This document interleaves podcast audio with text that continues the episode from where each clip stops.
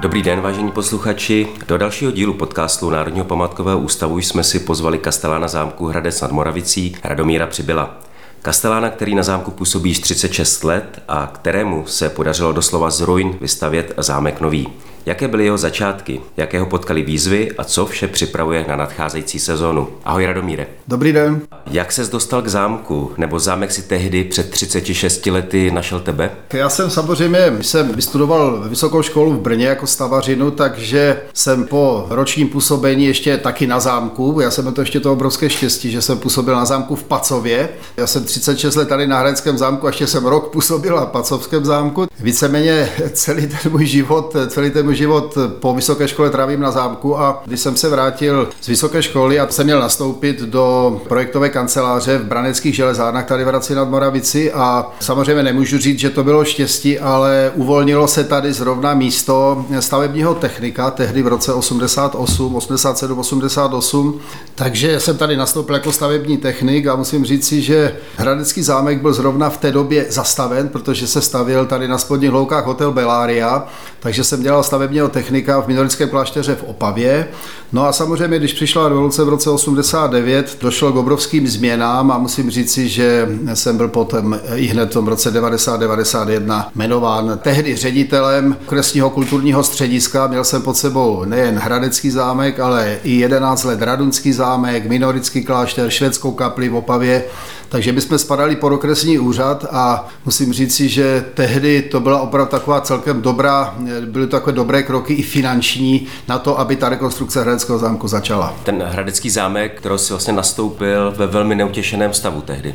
No já musím říci, že v roce 1979, vlastně i rok předtím se rozhodlo, že se provede taková vzorná památková obnova jednoho ze zámků v Moravskoslezském kraji. Takže Hradecký zámek dostal možnost, že se Hradecký zámek opraví, protože měl jakési statické poruchy, protože vlastně to západní křídlo trošku sjíždělo ze skály, takže se provede vzorná památková rekonstrukce, ale ta bohužel vůbec dobře nedopadla. Samozřejmě i ten projekt, který celý ten Hradecký zámek předělával, nebyl vůbec ve stylu toho původního stavu, v kterém se v zámek vlastně v tom 45. nacházel, protože bylo z toho tak trošku spíše muzejní záležitost. Musím teda říct na rovinu expozice Klementa Gottwalda a podobně, protože Klement Gottwald tady, když vznikl Československý stát v tom roce 1918, Československá armáda si pronajala tady část Červeného zámku a byla, byli tady vojáci a jeden z těch vojáků byl tady právě prezident Klement Gottwald, takže bohužel ten zámek byl takhle trošku i instalančně připraven. Nemyslím celý pro Gottwalda, ale trošku tak bych řekl spíš muzejně. A ty jsi tam ukazoval černobílé fotografie toho stavu v 70. 80. letech. To byly pouze obvodové zdi. Ten zámek v tom roce 1979 začala ta rekonstrukce, tak měl být v roce 1984 dodělán. Ovšem, musím říct si, že ty stavební firmy, no ta stavební firma, co tady byla a podobně, se to střídalo a mezi tím tady vlastně na těch spodních loukách taky probíhalo celostátní setkání pionýrů, takže se stavěly úplně jiné stavby a i ty stavařiny se spíš věnovaly pionýrským akcím, tomu školícímu středisku pro svazáky, z kterého je dneska hotel Bellarie a podobně. A ten Bílý zámek opravdu nějakým způsobem, i když tady vlastně sídlilo tehdy okresní středisko státní památkové péče, bylo tady 49 zaměstnanců, prostě to nefungovalo nefungovalo. To opravdu nefungovalo. Ten projekt se vlastně dodělal, celý ten projekt se dodělal až v roce 1987 a v roce 79 už ta rekonstrukce začala. Když jsem se stal šéfem, tak dokonce byly i takové teorie, že ten zámek se zakonzervuje a bude se spíš otvírat Radunský zámek, protože to naštěstí, obrovské štěstí bylo, že v tom roce 1984, kdy rekonstrukce měla být dodělána a bylo jasné, že nebude, tak se veškerý ten mobiliární fond hradecký převedl na zámek Raduň. A z Radunského zámku se tím stal zámek, protože Radunský zámek tehdy patřil obci, byly tam školy, kina a podobně. Takže Radunský zámek se stal zámkem, možná právě je to takové trošku štěstí, tím, že Hradecký zámek byl zničený, že se tam převez mobiliář a otevřel se Radunský zámek postupně. Já ještě musím říct si takovou zajímavost jednu z toho okresu Opava. Hradecký zámek byl jediným zámkem, kde kterému mobiliář zůstal, protože veškerý mobiliář, ať už to byl zámek Raduň, Štáblovice a tak dále, byl eh, lidma po válce v tom 45. roce odvezen a rozkraden. Hradecký zámek měl takové zvláštní štěstí s tím, že tady vlezla ruská armáda, dali tady na přední, zadní dveře objekt zaňat, eh, jo, ty originální cedulky máme dneska v depozitech a po dobu zhruba tří měsíců nedovolili těm lidem jí to tady rozkrádat. Takže Hradecký mobiliář i knihovna jsou původní a je to jediný objekt v okrese Opava, který ten mobiliář má. V době tedy, kdy se zámek zrekonstruoval, tak veškerý mobiliář se vrátil zpátky? Když jsme převzali ten projekt a celkové to využití zámku v těch 90. letech, tak to bylo absolutně nereálné. V té době, kdy jsem říkal, že se zámek dokonce i zakonzervovat, že byl tak v tak špatném stavu, tolik financí předpokládal, očekával. I prostě i ty prvky, které se tam nacházely, byly špatně udělané a podobně. Takže my jsme samozřejmě s kolegyní tehdy, musím přiznat, že jediná kolegy, nebo přiznat, že velice dobrou kolegyni, protože já jsem byl stavař a na Radunském zámku jsem měl historičku, kunzhistoričku doktorku Evu Kolářovou, takže jsme prostě stáhli ten projekt původní a zhruba rok a půl jsme si ho nechali předělat do původního stavu, tak, tak byl v tom roce 45, protože samozřejmě tady ten Hradec už ne tím, že se začala ta rekonstrukce, ale už v tom roce 45 se tady dělali strašně špatné kroky. Vybourali se sociální zařízení, záchody, kuchyně, udělali se tady z toho stolárny a zámek se předělal tak trošku na muzeum, čili nechtělo se tady vlastně prezentovat tak, jak si šlechta v tom 45. roce žila. Když jsme ten projekt vlastně předělávali zhruba rok a půl, po konzultaci teda tehdy v Praze hlavně, jo, musím říct, že jsme architekta měli jednoho taky, který tehdy už tady působil v Praze, když jsme ten projekt vlastně předělávali, tak jsme měli obrovské štěstí v jedné věci, že víceméně jsme měli nafocené fotky z roku 1902 toho původního interiéru, takže vymýšlet moc ty interiéry nebylo naší velkým problémem, i to schvalování a podobně, takže ty interiéry jsme opravdu jeli tak, jak si je kníže Karel Max Lichnovský nechal v roce 1902 nafotit. Proč zámek tehdy přešel pod eh, Národní památkový ústav, respektive jaké to mělo výhody? Ano, tak my jsme vlastně patřili od toho roku 1990 až do roku 2001 pod okresní úřad v Opavě. Když vlastně okresní úřady zanikly, vznikly krajské úřady a vzniklo vlastně v roce 2003, vznikl Národní památkový ústav, tak jsme pod něj spadli. Bylo to možná dobro, protože Musím říci, že do toho se pořád už trošku víc potom tlačila politika, takže když jsme spadli po ten Národní památkový ústav, tak to bylo velice dobré v tom, že v těch 90. letech památkářku tady dělala budoucí generální ředitelka Národního památkového stavu Nadia Goričková, takže jsme se vlastně po celých 30 let znali a musím říci, že Nadia byla, Goričková byla obrovským takovým podporovatelem, aby se ten zámek dodělal a musím říci, že nám zháněla na to hlavně i peníze a tlačila na to, aby se celý ten interiér, celý ten zámek dodělal. Takže v roce 24 byl zámek dodělán. Horní zámek, Bílý zámek, už svoji rekonstrukci má za sebou a v současné době se rekonstrukční práce týkají toho spodního takzvaného červeného zámku. Bílý zámek, když jsme vlastně tu rekonstrukci v tom roce 92 zase započali, tak eh, až v roce 1996 jsme otevřeli první interiér zámecký. První interiér v roce 1996, potom v roce 97, 98 a postupně. A musím říci, že těch vlastně 141 místností, které v Hradeckém zámku jsou, se postupně otvíraly až do roku 2014. Takže 28. dubna 2014 jsme otevřeli poslední interiérovou místnost a celý Bílý zámek byl zpřístupněn pro veřejnost. Tak to trvalo 35 let, což je úplně opravdová rarita a je to prostě, je to obrovský životní příběh, proto taky možná tak dlouho tady jsem. Hmm. Já samozřejmě, když jsme to v tom roce 2014 otevřeli, tak eh, musím říci, že tehdy říkali, tak hele, konečně Hradec je hotový, je to všechno v pořádku, tak jsme okamžitě začali na ministerstvo kultury tlačit, že potřebuje opravit Červený zámek, protože na Červený zámek nešly peníze 30 let, protože se opravoval jenom Bílý zámek, že? Mezitím samozřejmě i se dostala do špatného stavu Bílá věž, Hradební zeď, Zámecký park, protože pořád se šlo jenom s těma institucema nebo s těma financema se šlo pořád jenom do Bílého zámku, takže já musím říct, že, že ten červený zámek v tom roce 2018, kdy na ministerstvo kultury dalo první peníze, kdy se vlastně udělali nové střechy, veškeré statické opravy, eh, opravilo se nádvoří, spodní konírny, zámecká vyhlídka a tak dále. Teď čeká ta závěrečná třetí etapa na Červený zámek. Musím říci, že ten příslip finanční dostáváme, dostáváme postupně, zatím ty peníze ale nemáme, takže ještě čeká ten Červený zámek, ta poslední etapa zhruba 200 milionová, která by měla vlastně otevřít dvě restaurace, ubytovnu, koncertní sál, zázemí pro kulturu, pro Beethovenův Hradec, svatby a podobně. Je to vlastně takový komerční objekt, eh, takový kulturně společenský areál, který z Hradeckému zámku ale vydělává peníze. Červený zámek bude jako podpůrnou institucí, řekněme, tomu, tomu bílému zámku. Ano, samozřejmě říkám, je to takový komerční zámek, je to obrovské štěstí, že se na tom bílém zámku nemusí konat svatby a takové ty věci,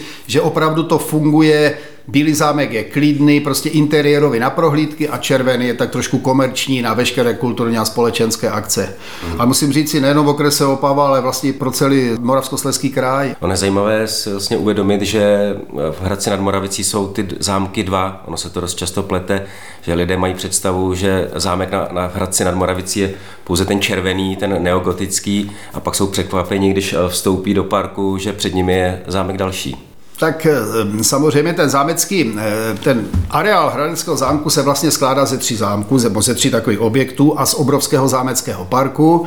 Ten zámecký park je vlastně patří mezi, mezi jedny z největších vůbec areálů v, v České republice. Ten zámecký park je rozdělený řekou Moravice na dvě části. Ta horní část je ta část, která je ve svahu kopcovita nádherně viditelná. Ta spodní část zase je, byla bývalá jízdárna a tak dále, čili pro koně, pro takové to eh, pro takové, a dneska tam pořádáme spoustu takových kulturních a společenských akcí. No a samozřejmě v tom areálu na tom zámku se nachází Bílý zámek, ten má vlastně tu největší hm, historickou dobu, že přes tisíc let, kdy tady stal vlastně novo, kdy tady stal gotický hrad, renesanční zámek, barokní zámek, empírový zámek až do dnešní podoby, opraven. No a ke konci 19. století právě Karel Maria Lichnovský, který se stal majitelem po takové té nešťastné situaci, kdy první majitel Felix Lichnovský vlastně byl v parlamentu ve Frankfurtu nad Mohanem v roce 1848 zavražděn ve svých 34 letech působil vlastně, žil víceméně v jiné lokalitě než na Hradci, takže jeho bratr, který se stal majitelem té zámku po jeho smrti, přestavil tento zámek do této podoby. Já musím říci, že to byla opravdu tehdy taková opravdová rarita, protože tady v této lokalitě, že bylo území Rakouska-Uherska a on žil na zámku v Kuchelné, či to byl Prušák, který chtěl právě trošku vyprovokovat tím, že tady přitáhl tu pruskou cihlovou architekturu. Ta tady nikde na tom území nikde není v této lokalitě. Když si vezmete, že Opava už byla za řekou Pruska, toto bylo Rakousko-Uhersko, takže tady moc toto nadšené nebylo. A ten červený zámek to bylo vlastně postavené jako konírny, jako čárovna a pak ještě postavil ve stejném období bílou věž. On měl vlastně, zbo, on měl vlastně představu postavit dvě ty věže, udělat tam nový vstupní eh, vstup ze zámeckého parku, ale když v roce 1901 umřel, tak už tu druhou bílou věž jeho rodina eh, nepostavila, jo? nebo jeho děti nepostavili. Takže ten červený zámek je, dneska musím říct si, když si tak navštěvníci na to trošku tak podívají a tak dále, tak si vždycky myslí, že ten červený zámek je ten hlavní zámek a ten bílý zámek, že to je jenom nějaký takový provozní teč, ale je to ale naopak. No a musím říct si, že ty konírny a kočárovny toho červeného zámku, že v tom vstupní bránu, byly tedy potom v 60. 70. letech předělány na ten komerční objekt. Jo? To znamená restaurace, vinárna, koncertní sál, a hotelové části.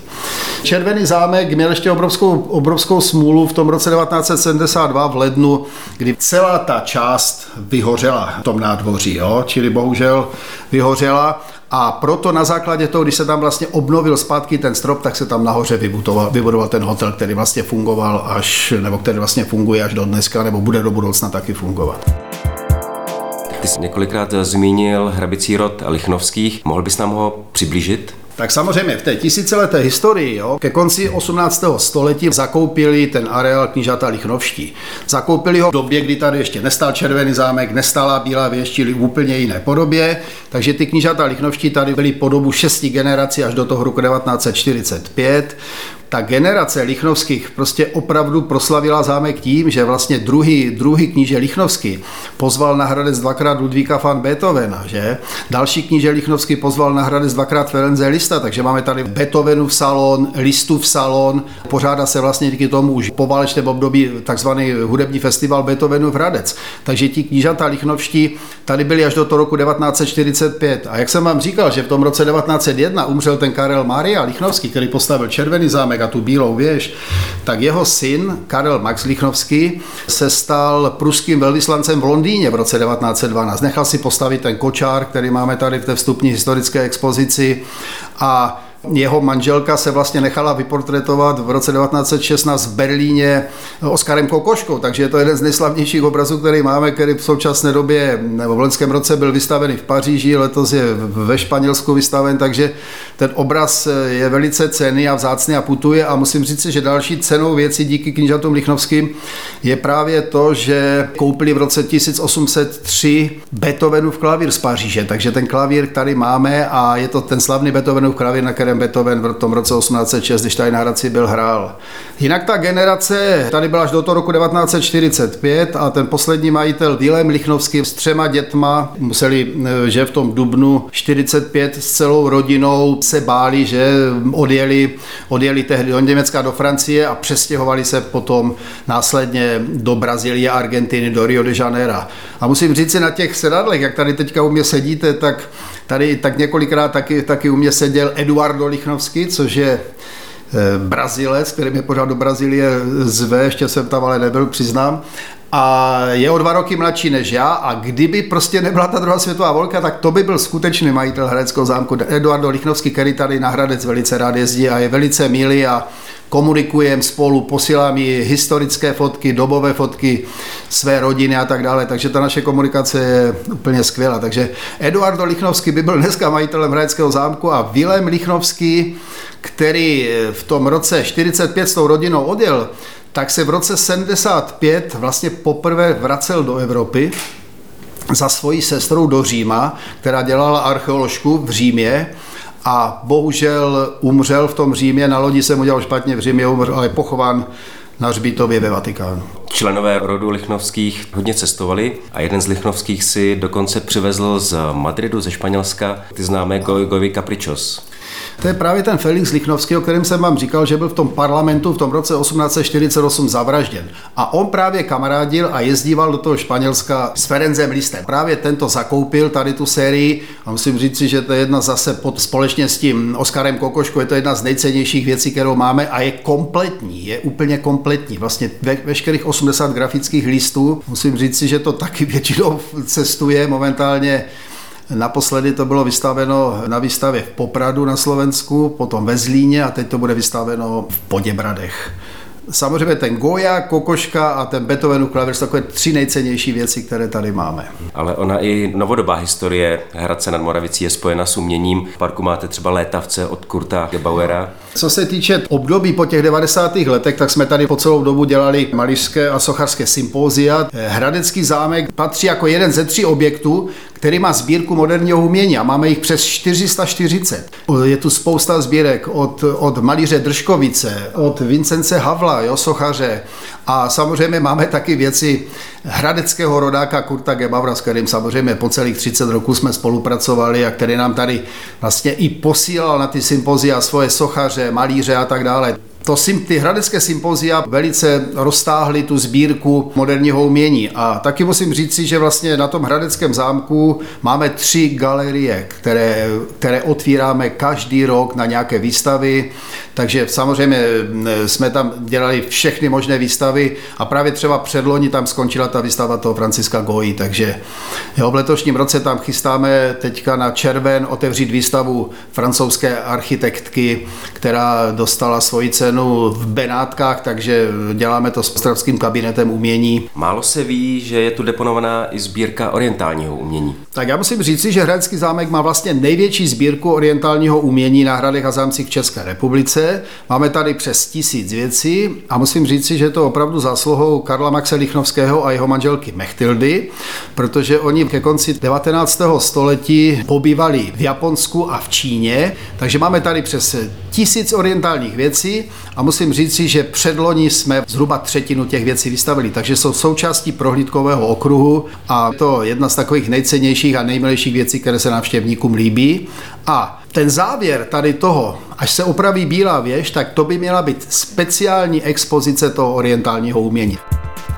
Rozhovor natáčíme na začátku června, jsme na počátku hlavní sezóny. Co všechno chystáš? Otevřeli jsme samozřejmě Bílou věž, kde jsme chystali výstavy. Musím říci, že jsme se letos spojili s městským úřadem a vyhověli jsme žádosti udělat tady výstavu základní umělecké školy dětí, takže v Bílé věži je obrovská výstava krezeb dětí ze základní umělecké školy hradecké a já jsem si dal takovou trošku takový požadavek, aby ty děti malovaly historické stavby Hradeckého zámku a Hradce, takže je tam taková výstava těch historických staveb. Potom jsme tady se taky zapojili do akce Hraběte Harachu, takže tu výstavu jsme taky otevřeli teďka na jaře v květnu.